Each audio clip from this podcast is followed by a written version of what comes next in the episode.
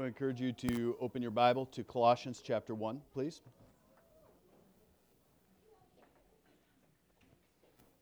Colossians chapter 1.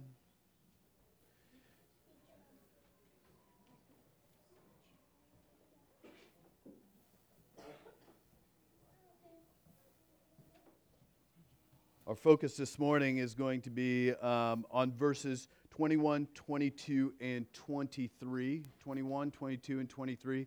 But we will read from verse 1 all the way through 23. 1 through 23 of chapter 1. Hear God's word. Paul an apostle of Christ Jesus by the will of God, and Timothy, our brother, to the saints and faithful brothers in, in Christ at Colossae. Grace to you and peace from God our Father. We always thank God, the Father of our Lord Jesus Christ, when we, when we pray for you, since we have heard of your faith in Christ Jesus and of the love that you have for all the saints, because of the hope laid up for you in heaven. Of this you have heard before in the word of truth, the gospel which has come to you, as indeed in the whole world it is bearing fruit and growing, as it also does among you, since the day you heard it and understood the grace of God in truth, just as you learned it from Epaphras, our beloved fellow servant. He is a faithful minister of Christ on your behalf and has made known to us your love in the Spirit. And so, from the day we heard, we have not ceased to pray for you, asking that you may be filled with the knowledge of His will in all spiritual wisdom and understanding, so as to walk in a manner worthy of the Lord, fully pleasing to Him, bearing fruit in every good work, and increasing in the knowledge of God. May you be strengthened with all power according to His glorious might, for all endurance and patience with, with joy, giving thanks to the Father who has qualified you to share in the inheritance of the saints in light. He has delivered us from the domain of darkness and transferred us to the kingdom of his beloved Son, in whom we have redemption, the forgiveness of sins. He is the image of the invisible God the firstborn of all creation. For by him all things were created in heaven and on earth, visible and invisible, whether thrones or dominions or rulers or authorities, all things were created through him and for him. And he is before all things, and in him all things hold together. And he is the body, head of the body, the church. He is the beginning, the firstborn from the dead, that is, that in everything he might be preeminent. For in him all the fullness of God was pleased to dwell, and through him to reconcile to himself all things, whether on earth or in heaven, making peace by the blood of his cross. And now our focus for the day. And you who were who once were alienated and hostile in mind, doing evil deeds, he is now reconciled in his body of flesh by his death, in order to present you holy and blameless and above, above reproach before him, if indeed you continue in faith, stable and steadfast, not shifting from the hope of the gospel that you heard, which has been proclaimed in all creation under heaven, and of which I, Paul, became a minister. This is the word of the Lord. Let's pray.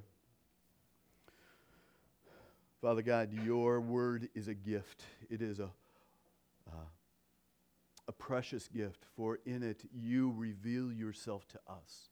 So, Lord, I, I pray that this morning, by your Spirit, that you will so work in our minds and our hearts that we will desire to be more like Christ Jesus, that we will remember who you are and who we are in Christ Jesus. Lord, would you remove all distractions so that we can hear you this morning? This we pray in Jesus' name. Amen. When I was in college, I did dumb things. Some things that should never be shared. But I had a friend who had a home uh, his parents had a home on one of the sister lakes in, in Michigan. And one of the things that we would do is we would go to the lake, and next door to his home, it, he had a, a neighbor who owned a boat. And uh, this boat had some, some good speed. And uh, the whole purpose of us going to the lake was to see if we could outdo one another in staying on the tube as long as possible.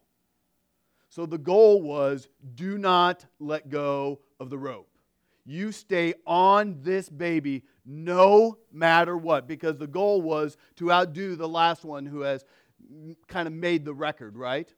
And so it, his dad, my friend's dad, I won't mention his name because he's in our Dutch, some Dutch community that some of you might know, so I'll refrain from using names. But his dad was a professional boat driver, not by trade, but because they owned a lake home. So he knew how to do corners and make you, all of a sudden, there's slack in the line, and all of a sudden, bam, you're off. And you would just, your arms would almost come out of their sockets.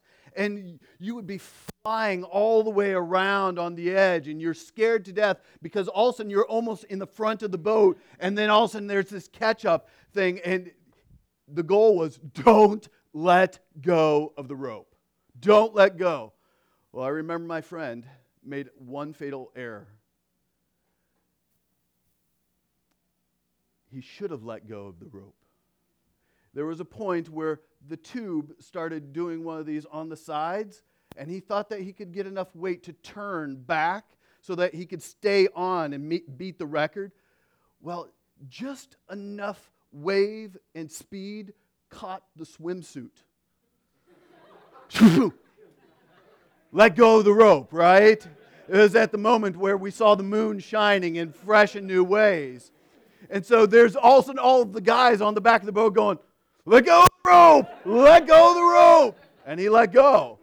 There's more to the story, but uh, there's, as guys, you know, we kind of do the circling around.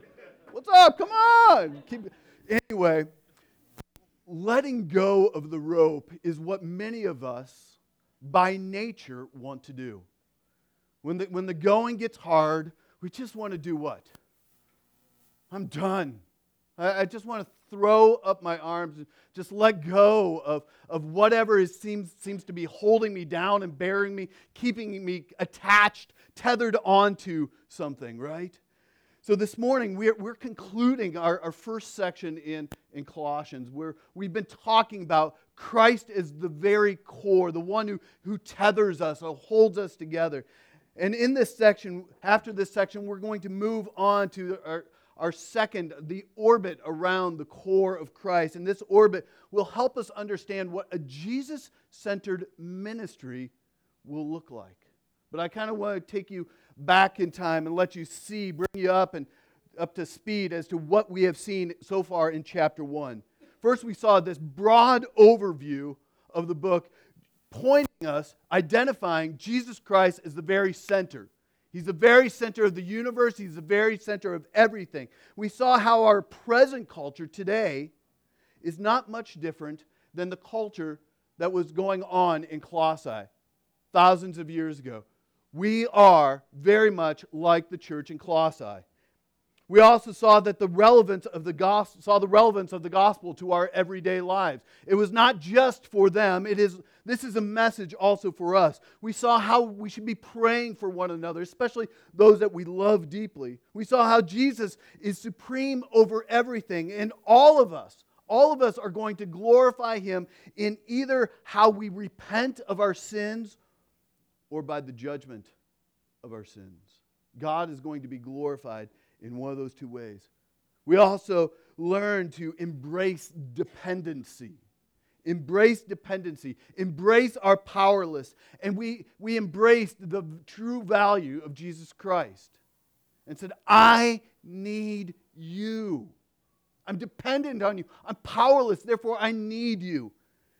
And last week, we learned that at the heart of all of this is simply to say, when I can't, Jesus can. He's able.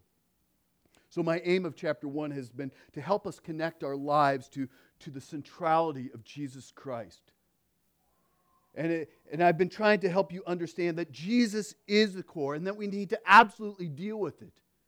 He doesn't need your affirmation. He doesn't need a vote. He doesn't need anything like that. He simply is the center of everything. So, our passage this morning kind of draws this idea to a close and brings us back to the gospel, reminding us to not let go. You see, this was the very temptation in the church in Colossae to slowly drift from the centrality of Christ and to slowly drift from his gospel. And to be sure to do this, I want to encourage you, I want to exhort you to do two things. One, do not forget. And two, do not let go. So those are the two major points. Do not forget and do not let go. So here's, here's the first. We see this in verses 21 and 22. They're just a reminder of why the gospel is incredibly important. The word gospel means what? Anybody? Good news. It means good news. And it's a single word used to capture the good news that Jesus Christ died on the cross to make a substitutionary sacrifice for our sins. He stood in our place, He was our substitute for our sins. And the, and the gospel is a message that God, through Christ's death, can forgive you of your sins and make you a new creation. The old is gone, the new has come. You are a new creation in Christ Jesus. Therefore, the most important decision that you can make is not related to your job, is not related to your spouse, is not related to your children, is not related to your 401k or 403b or whatever it is that you might have some money in. It's not tied up into that. The most important decision you can ever make is one that you admit that you are a sinner and you throw yourself on Christ and His mercy, asking Him pleading with Him to be your Lord and your Savior. And as strange as this may seem, over time, even over a week or within hours, we can begin to forget the amazing reality of what God did in a moment. Somehow, Jesus can become too common or too familiar and we might live as though we have forgotten the miracle that has happened deep within us. Therefore, Paul tells the church in Colossae, and he tells us that we should never forget our past. We should never forget the price that was paid, and we should never forget even the purpose of the gospel. And it's good for our hearts to even rehearse that. So, first, let's do something here. So, this is going to be a vulnerable moment, okay? I want you to think of the worst sin that you have ever committed. No, really, all of you. Think of the worst sin that you have ever committed.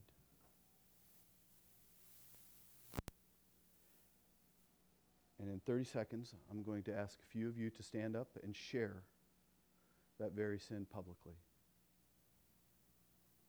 Some of you, I can see in your eyes, are freaking out like, don't pick me.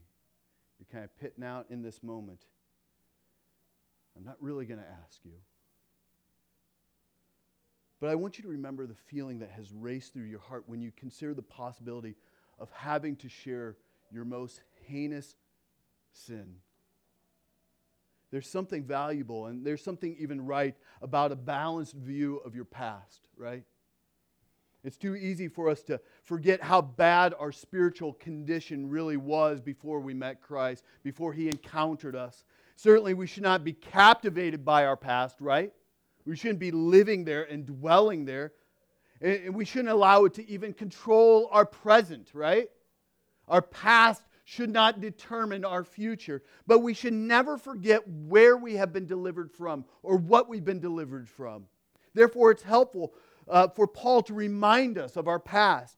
Here, he, he says it kind of this way you know, the first problem that you have is you have an alienated or a hostile disposition. The text says that the problem was with our mind, alienated and hostile in our mind. Some of you going, I'm really a kind, genteel kind of person. Uh, there's nothing alienated or alien about me. There's especially nothing hostile. I, I rarely go off. I never flip, really flip out. So, what is this talking about? Well, the, the word for mind here means more than just your brain or what you think about. It refers to the way that you, the way that you think or the intention of your life. The Greek translation of the Old Testament, uh, in that, the, the translators use the word mind to describe your heart. You could think of it like a, your disposition or the bent of your will. When we talk about you've been hostile or alienated in your mind, it's Paul is talking about what is really the disposition or the, the will, the bent of your heart. And the text tells us that when it came to God, our natural bent, our natural disposition was being alienated and hostile. To be alienated means that there was a huge barrier between you and God. It means that you don't belong, that you don't fit, and it's not natural for you to be where you are. It's not natural. You're alienated. But it's even worse because we are also described as hostile, which means that you are an enemy, you are hateful, and you are opposed to God. In other words, everyone's past, everyone's past is exactly the same. It kind of levels the playing field, right? We're all alienated and we're all hostile to God. We all started as enemies of God. And so the heart of every man, every woman, every child is set against God. There's no one in this room and no one in the world who's just neutral. Secondly, Paul expresses that the rebellion is taking up specific sins. That's why the text says we were doing evil deeds. The evil deeds were a product of an alienated and a hostile mind towards God. Your sins are a byproduct of your condition. So, sins like lust, greed, immorality, drunkenness, covetousness are much more than just sins that violate God's word. No, they are weapons of our rebellious warfare. Your sins are weapons are weapons of your rebellious warfare. They are a declaration that we will not be ruled by God. You see, lust, lust wasn't just your problem, rather, lust was the arms that you take up against God. Covetousness is not just a problem, it is the arms that you take up against God. Greed is not just a problem, it's the arms that you say, God, that is not enough, therefore I must have more and hoard more. It is your arms against God. C.S. Lewis says in his amazing book, Mere Christianity, he says this Fallen man is not simply an imperfect creature who needs improvement. He's a rebel who needs to lay down his arms.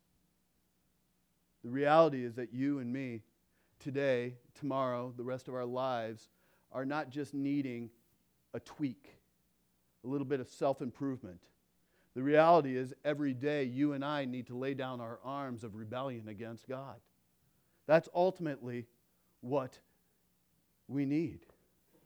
So I want you to go back to that sin that I, you know, I kind of said I want you to share that sin publicly.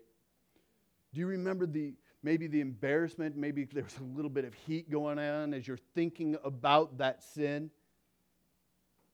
Well, that sin is the least of your problems.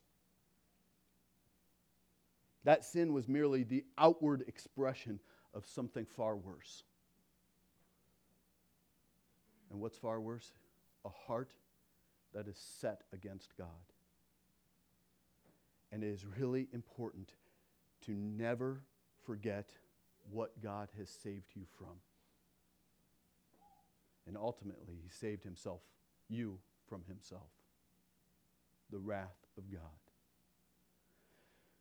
But not only should we be thinking about um, our past, we should also be thinking about the price of the gospel. Namely, that it was Christ's suffering death that created the possibility of even reconciliation between God and his enemies. It was Christ's death that made this all possible. Last week, we addressed two words. Do you remember what the two words it, that we talked about when it came to reconciliation? There's a podcast that you can be following for those who are a little slower in the uptake. It, the, the two words were blood and cross, right? Blood and cross. His lifeblood was shed, and the cross he bore, bore shame for on our behalf. And we see here the price was, is emphasized in two more words flesh and death. To bring reconciliation between God and mankind, Jesus hung between heaven and earth, absorbing the wrath of God so that God's justice could be satisfied and we could be forgiven.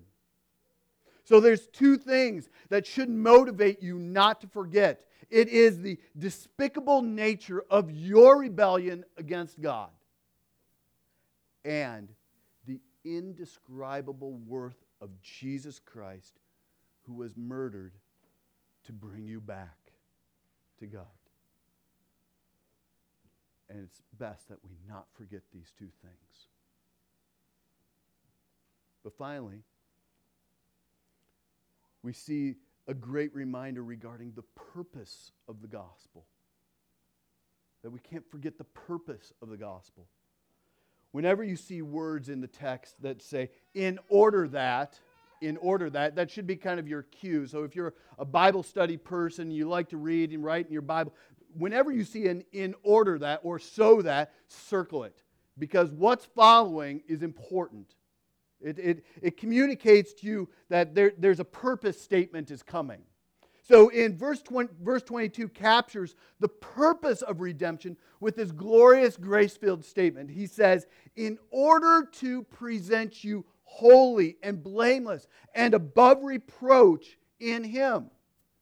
So the purpose of redemption is to present you holy, blameless. Can you just kind of imagine Jesus died on the cross for the purpose to present you holy, blameless, and above reproach before, in, before Him. So, this is the goal. This is the purpose. This is the end game of the gospel to present you as something you can never be without Christ. His death is to present you as something you can never be on your own without His work.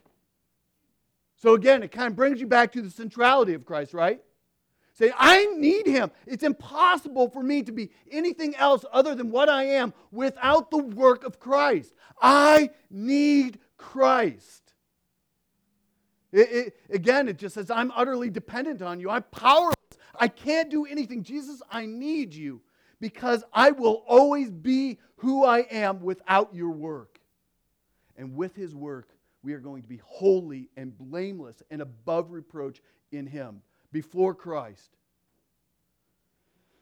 So, it's good to remember where you've come from, but it's also good to be reminded about what your future holds, right? There will come a day where we will all stand before God. And our day in court, our day in court, we will be standing before the holy gaze of God. And on that day, God's not going to say to St. Peter, hey, take the Bible down to him, down to Paul, and tell him to raise his right hand and repeat after me. There's not going to be the, I swear to tell the truth, the whole truth, and nothing but the truth, so help me. Oh, God. There's, there's not going to be that on that day because you will not need to testify at all. There, there's not going to be any kind of discovery hearing. There's not going to be any motions. There's not going to be any kind of depositions. And no one will lie because God knows everything about you, knows absolutely everything. Can you imagine that? You are going to be standing bare before God. And He will see absolutely everything. He will know you more intimately than your best friend or your spouse or your parents could ever know you. He will know the deepest thoughts, the real inclination of your heart. He will know your, your hidden, your most hidden secrets and sins. You will stand bare before a holy God. But I want to remind you that the aim of the gospel for you on that day is to prepare you to stand before God. The gospel changes your standing before God such that even though you were at one time God's enemies and you were involved in a heart based insurrection against Him, you are declared holy in other words, you are declared morally pure. You are going to be, uh, you are going to be declared blameless, free, from any kind of blame. There's no more blame as you stand before God. And you are going to be declared above reproach. You are going to be declared absolutely guiltless. So, to drive this a little bit deeper, I want, to, want you to imagine that in the hills of North Afghanistan, the ISIS leader, Abu Bakr al Baghdadi, the, he's kind of known as the secret or the silent uh, leader of ISIS, the one who has kind of been leading and kind of rallying all the troops out there and kind of sending them out. He's this heinous leader. I want you to imagine that somehow, with our military intelligence, that we have finally captured the man. Can you imagine? Everybody in Paris, everybody across the world, everybody who, whose heart is being broken because of what is happening, there's this rejoicing. He is finally going to get justice, right? So we decide we're going to fly him back to the United States. We are going to put him on the stand. We are going to make him testify. Every TV station in the entire world would be covering this trial. He's going to be brought to justice finally. Finally. Now imagine that the President of the United States, and I know some of you are going to say, oh, this is going to be an Obama thing. Get President, think President in general. The President of the United States makes a stunning decision that in order to bring about peace in the Middle East, he's going to summarily pardon him of all charges. All charges. He clears him and then he goes even further. He gives Abu honorary citizenship and creates a new cabinet position, Director of Middle East Relations, to which he appoints Abu. What would the headline say? What would you say? You'd be infuriated. Are you serious? What is wrong with this present administration that this man has killed thousands of people in the name of Islam and you are going to allow him to live? You've wiped him, summarily cleared him of all charges? Are you serious? What kind of freaking idiot are you? Who would say such a ludicrous thing? God. God would do such a ludicrous thing. And friends, that is what has happened to you. Think about that.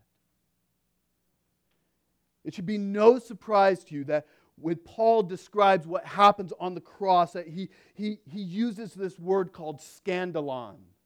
What word do you hear in there? Scandal.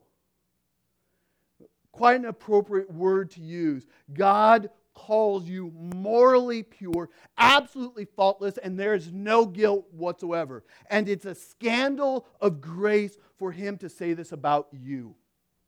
It's a scandal. Are you serious? These people are enemies of God. But he has given his son in such a way that they are now holy and blameless and above reproach. That is an absolute scandal. That's the scandal of the gospel. That God's mercy and God's grace is so rich that He changes people's position. And we are no longer enemies of God, but children and friends and co heirs with Christ. Don't ever forget that. In fact, I would love for that to impact the way that you look at people that you interact with every day. But then it goes to the second major point where Paul says, Don't let go. Verse 23, Paul kind of brings uh, Paul's point, brings, verse 23 brings Paul's point to this sharp and kind of clear conclusion of don't, don't let go of the gospel. Keep holding on to the gospel. Everything that he had just told them about in verses 21 and 22 is now focused in this final exhortation and this final teaching. Now, what we have here is, is an important warning passage written to believers about the, the perils, the dangers of falling away from him. He's saying, Listen, I, all you who are in Christ, I need to give you a warning, a very clear warning about falling away from Christ. And but how he does this, if you look at it, kind of makes you wonder, what is he really saying here? Let me just read the verse. If indeed you continue in the faith, stable and steadfast, not shifting from the hope of the gospel that you heard, which has been proclaimed in all of creation under heaven, and of which I, Paul, am a minister. If indeed you kind of hold fast and stay, stay the course, in my American ears, I hear a little bit of sarcasm, a little bit of, if indeed, we know, we know about you. I know your story. If it's possible. But what, so we, it kind of raises these questions. Does Paul think that these people can lose their reconciliation, their, their, their right standing with God? Does he think that it's possible for a believer to even permanently fall away from Christ? Does he, that, why does he make the reconciliation of verses 21 and 22 seem to be kind of conditional statements? If you, if. Why, why is that in there? And how does this passage fit in with other passages that seem to, to indicate the security of believers or the perseverance of the saints? So there's three things that I want you to at least kind of pick up on this. First, it's clear to me, absolutely clear to me, and my, I have deep convictions about this, that the Bible teaches that those who genuinely receive Christ, genuinely receive Christ, are eternally secure. Why? Because it is God who does the work of justification, not mankind. Secondly, those who are genuinely, genuinely saved persevere to the very end. It's called the perseverance of the saints. In other words, while they are not yet perfect, no one here is, while they're not yet perfect, their faith in Christ remains because they have been born again by God and they are indwelt by the Holy Spirit. Thirdly, we, we need to know that God frequently uses warnings to those who he knows will persevere as a means of motivating them and cautioning them just to stay vigilant, diligent. Stay in it. In other words, the, the warning serves as a vehicle, a vehicle to guard them from doing what the warning suggests. Charles Spurgeon uh, wrestled with this idea and gave the following counsel. But what if those cautions that he's giving are the means in the hand of God of keeping people from wandering? What if they are used to excite a holy fear in the minds of his children and so become the means of preventing the evil which they denounce? My favorite verse to show this to you is, is Hebrews 6, verse 9 where the writer, after giving probably some of the most scariest kind of warnings, uh, warning passages in the whole Bible, in Hebrew, just read Hebrews 6, 1 through 8 sometime. He finally comes to the end of that warning passage and he says, even though we speak like this, even though I'm talking really hard towards you and giving you a lot of warning and they're pretty, pretty stern, even though we speak like this, dear friends, we are confident of better things in your case. Things that accompany, accompany salvation. So I even know this as a, as a father, and many of you may, may have heard this as a child, or maybe you've used this even tactic yourself. I make extreme examples to make a point. Some of you might already be going, I know what he's going to say, you know. Knowing, even you make these extreme examples, uh, knowing that you, it'll never apply to them. Like, listen, son, the reason we are saying these things is because we don't want you ending up in prison. We don't want you to get hit by a car. You keep doing that, you know what's going to happen? And we go to these extreme kind of examples just to make a point as a warning, knowing that more than likely my child ill will never be a prisoner. Right? But we're trying to get a point across really heavy handedly as a warning don't do this. But I know that you're not. So, this approach, this warning about what you, you, you won't do, is basically verified in the language of, of verse 23. If you can also be translated as provided that. And that does not necessarily express doubt at all. The tone in the Greek language is actually expressing confidence. Confidence. It, it's saying, at any rate, if you stand firm in the faith, and I'm sure you will. It's that father saying, Listen, if you stand, son, if you keep doing this, and I'm sure you will, this will be the result. Therefore, the, the admonition here is, is to not let go of the gospel and it needs to be seen for what it is. It is a powerful warning meant to motivate us to cling passionately to the core of our faith. Keep holding on to the one who has saved you through the gospel.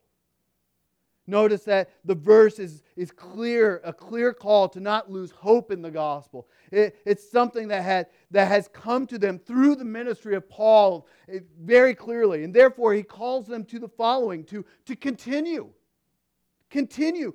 To continue a life marked by a, a persevering trust in the gospel. Continue in this.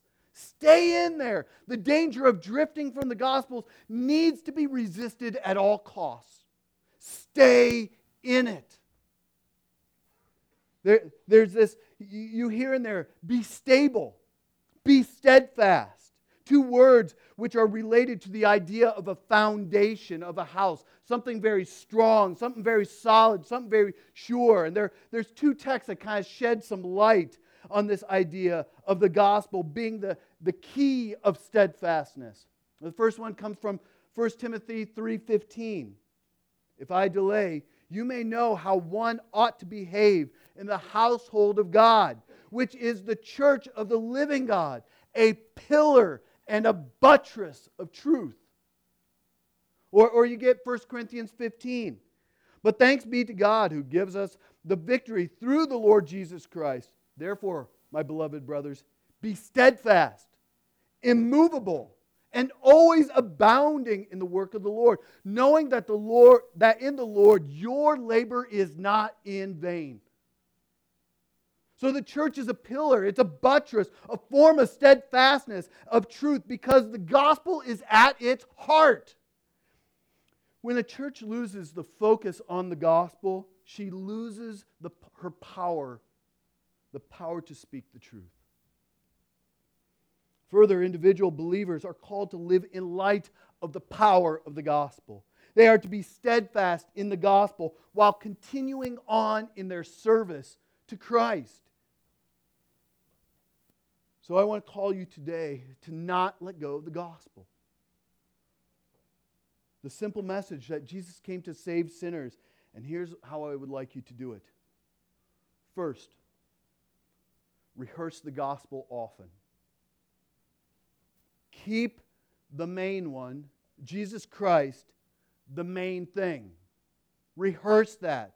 The gospel is so much more than just knowing that you're going to heaven. It's the message that Jesus can make the enemies of God his friends. Rehearse that over and over and over. Secondly, use your past, but don't let it use you. Use it to glorify God. Don't glory in it or magnify it. When you share your testimony, your past is the vehicle that God has used to bring you to Him.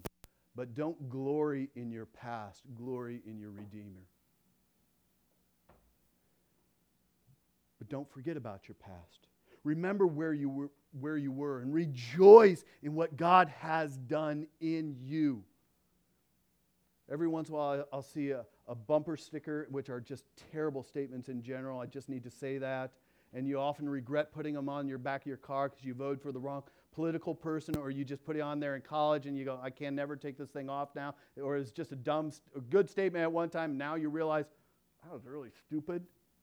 But you'll see uh, kind of bumper stickers or t shirts that say, When Satan reminds you about your past, remind him about his future. So some of you have, you have heard that. Uh, that's okay, it's decent, but I'd rather say when Satan reminds you about your past, remind your heart about the gospel. Remind your heart about the gospel. Preach the gospel to your heart. Preach the gospel to your heart. Third, learn to connect life to the gospel. I think this is the hardest thing, for, especially for those of us growing up in the church, learning how to connect the gospel to everyday life, right? Well, I've been saved by Jesus. Now I go on with becoming a better person. Don't separate trusting Jesus in the details of life from the beauty and the power of the gospel. Keep going back to the foundation of your hope, namely that Jesus Christ is worthy of your trust. Trust in Him to believe, to help you be victorious over sin, or to help Him love your spouse, or to, to, trust Him that He's got a good, good plan for your life, even though it looks like everything is falling apart. Help, trust Him to help you trust in His perfect timing. All of this is grounded in the gospel. And fourthly, when you are tempted to quit, cling to the gospel. The hope of the gospel is a firm safety line in the midst of hard times and storms. Wrap yourself up in the gospel. Think of yourself as mountain climbing, and you would never climb one of those steep mountains that go up like this without any kind of harness, any kind of rope, any kind of belaying system, any kind of anything else like that. Anybody who does is just a pure idiot, right? And so you, you're scared of heights in the first place, so the thing that you need is a firm, secure line that when the winds of life, the storms of life hit, you are holding onto a line that is secure, and that line is the gospel of Jesus Christ.